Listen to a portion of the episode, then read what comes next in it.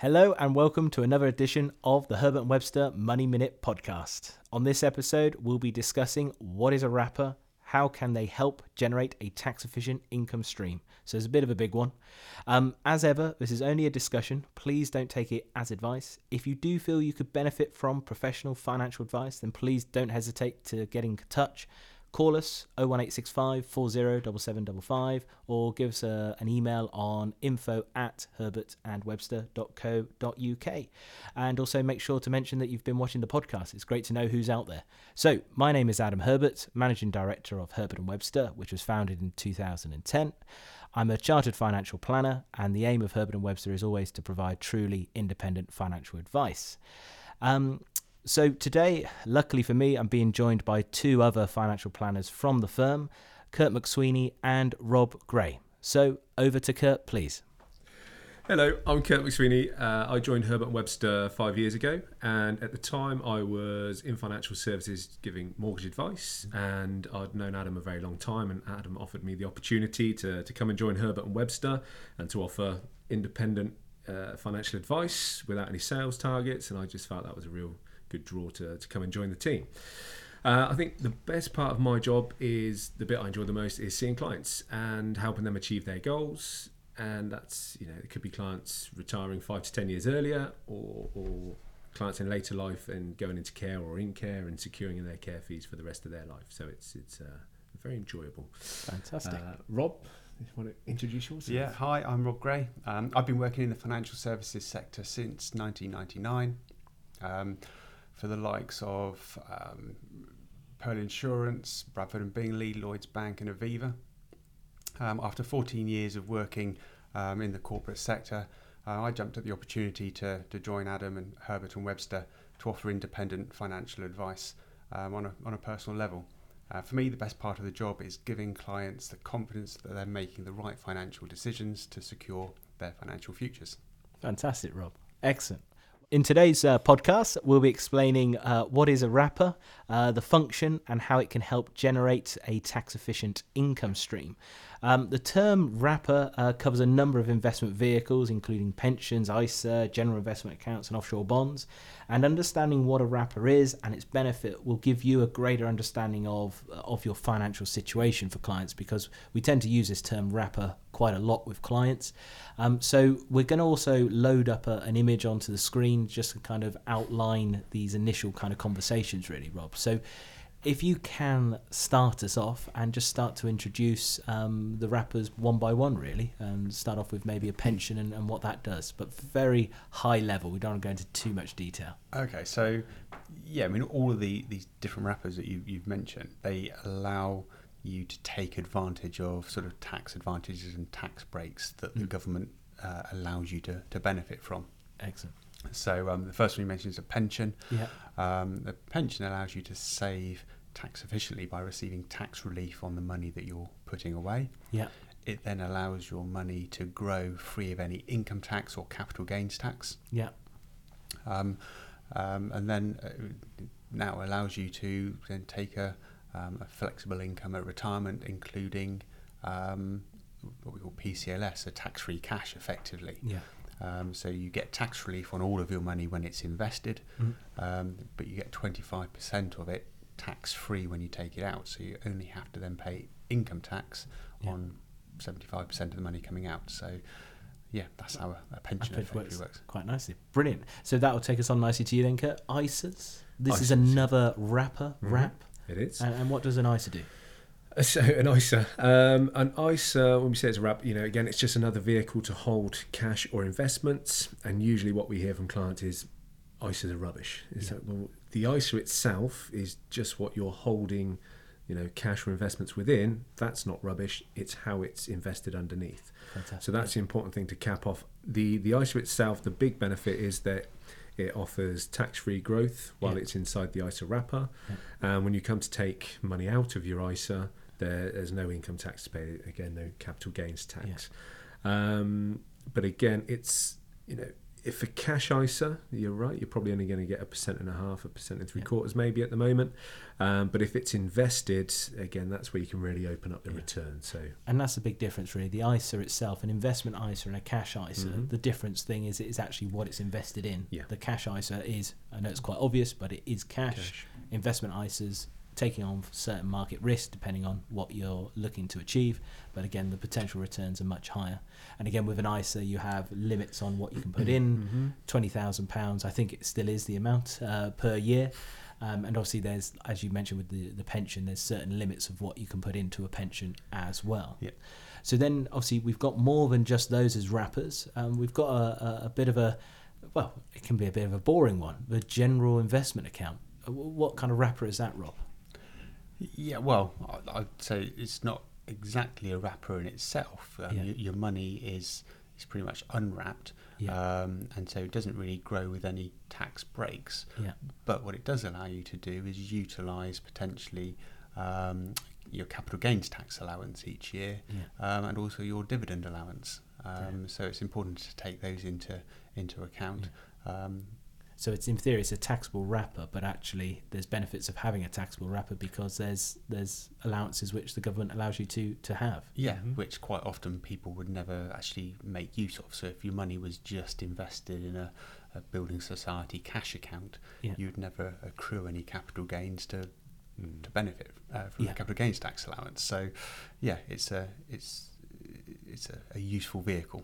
Fantastic. And um, so, Kurt, cash is cash a wrapper, a cash account, a cash savings? Uh, is it yeah. useful for clients to have? Of course, yeah. I mean, cash is, is we'd always recommend clients have a portion of their you know their overall holdings in cash. It's always nice to have that rainy day Yeah. fund, the emergencies.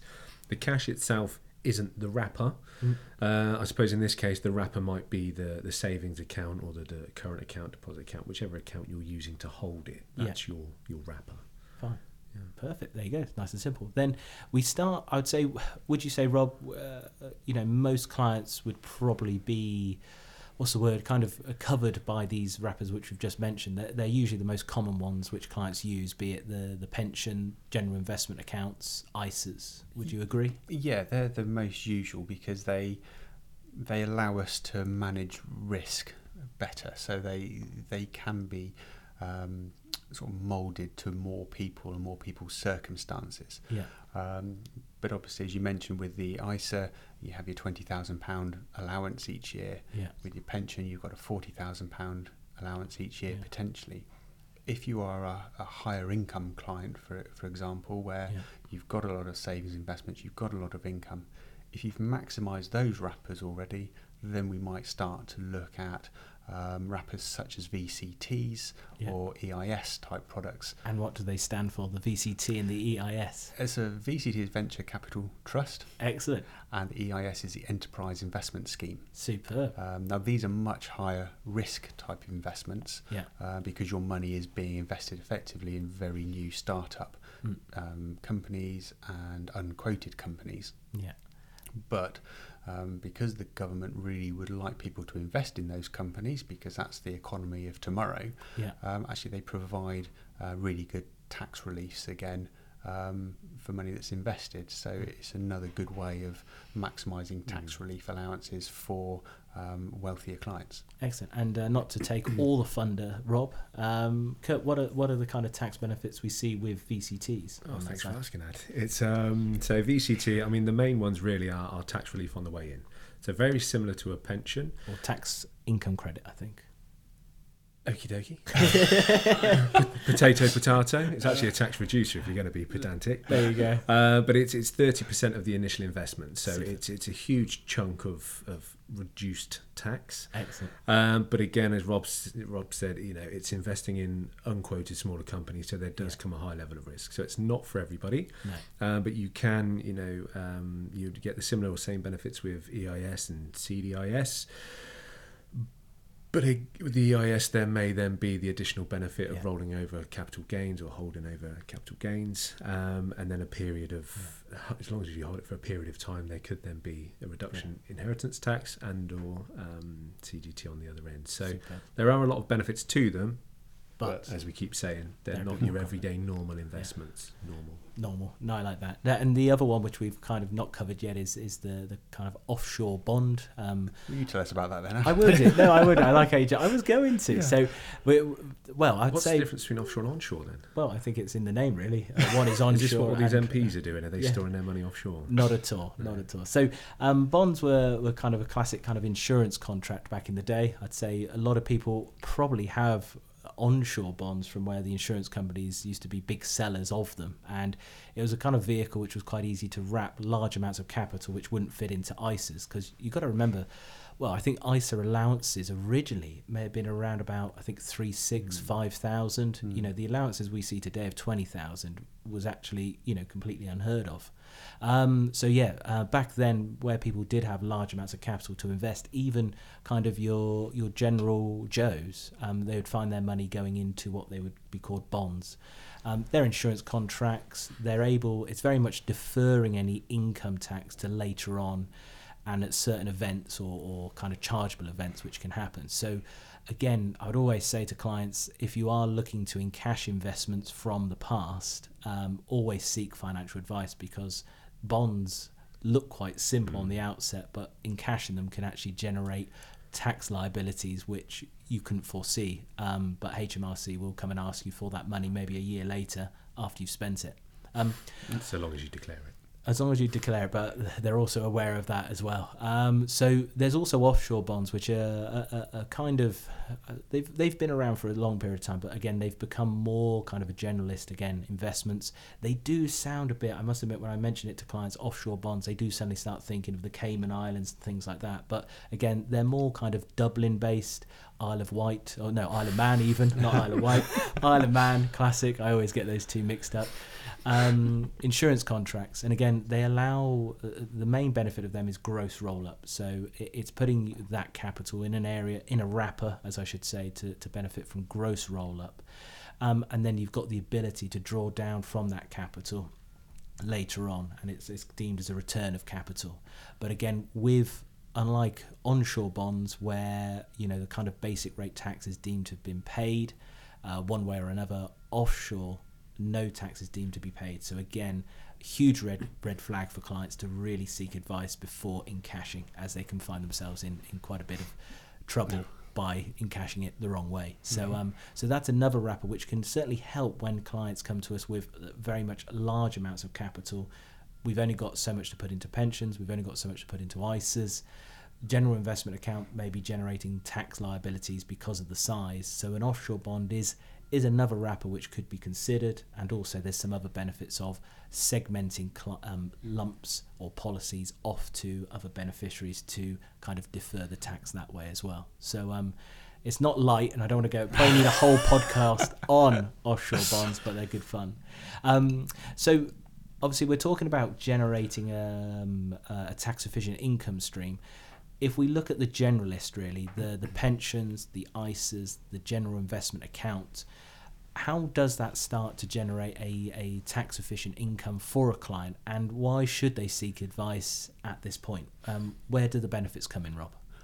Well, I think the benefit of, of building up your overall portfolio in these different wrappers Yeah. is that they each allow you to take advantage of different levels of uh, income tax, etc., when you Mhm. need to, to make them. So, for example, you could use a, a pension to generate um, taxable income up to Mm. your um, personal allowance of 12500 a year. Yeah.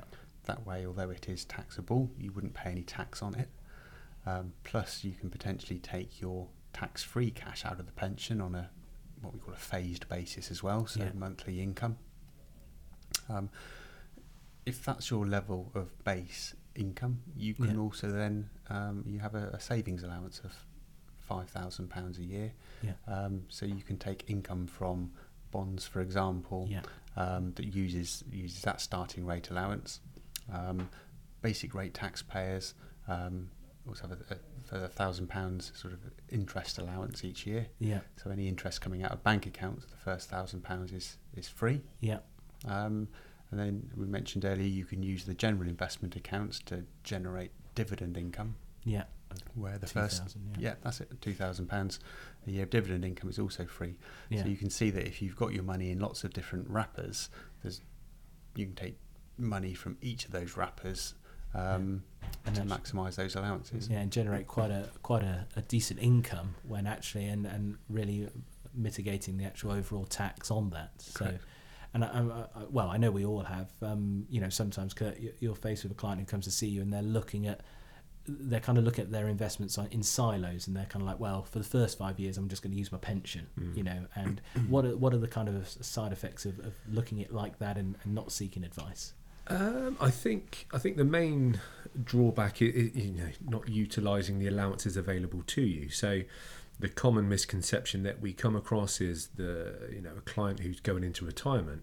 Yeah. They say, well, I'm going to use my pension, and then I'm going to you know use my cash. It's like, well, hang on a sec. Let's look at it a different way then. If you know if we've got the pension and like Rob said, we can draw our income up to the personal allowance. It's still Yeah. tax free.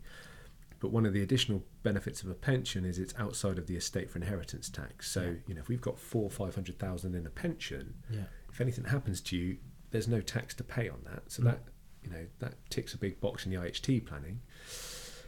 ISAs again, it's a tax-free income stream, Yeah. and and using things like the GIA um, and the allowances Rob mentioned, the dividend tax allowance, but also dividends are taxed at a lower rate of income tax or lower Yeah. rate of tax, and, and so too are capital gains. Yeah. So if we're going to create an income stream by taking out everything in the pension, you know, you may then pay 20, 40, 45% tax. yeah, By doing it another way, we could reduce that down to, you know, for instance, 7.5% on dividends, 10% on capital gains. yeah, So it's just, you know, we've all got to pay tax. That's yeah, sad, the sad truth. But if we can use the allowances available to reduce that tax bill down, yeah, well, then that keeps you in a more favourable position because it's more money to use later on. It could sustain the life of the income for a much longer period. exactly, yeah, And the worst case scenario, if anything happens to you, it could then also reduce the tax bill that would be liable to your beneficiaries, your children, your family members Yeah. after you're gone. So it's just getting the right, you know, and it's our job to to recommend the right blend of wrappers yeah. and the right or the correct way to draw out an income. So Yeah. that's why it's always worth taking advice. I think it's perfect. And Rob, just one final bit then with these wrappers. How is it all invested? It's a tough one, but you, you know, because a lot of people think suddenly, you know, you've spoken about investments of their pension. You know, I think it's actually sometimes it, it, clients don't realise it's actually quite simple. You know, um, if we've looked at an investment approach, an investment solution, you know, we understand their attitude to risk. You know, we're able to overlay exactly that across all these wrappers.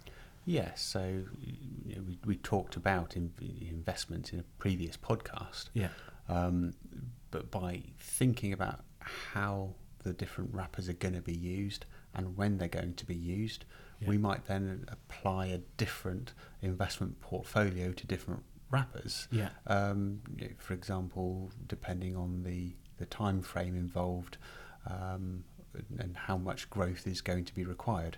So it- it's, it's it's useful having the money spread around different wrappers because you can apply those different sort of profiles if you um, if you want to. Fantastic. Excellent. That's really good. Uh, Kurt, anything else you'd add add on to that? I don't think so, no. No? Yourself, Rob? Anything else? Um, no, I think we've we've covered that. I think we've covered it. So, as always, if there's any other further questions from our listeners out there, you know how to contact us, get in touch. More than happy to help. Um, thank you for listening to another Herbert and Webster Money Minute podcast. Thank you, Rob, for, Thanks, Adam. for your help. Thank you, Kurt. Thanks, Dad. And uh, thank you for listening.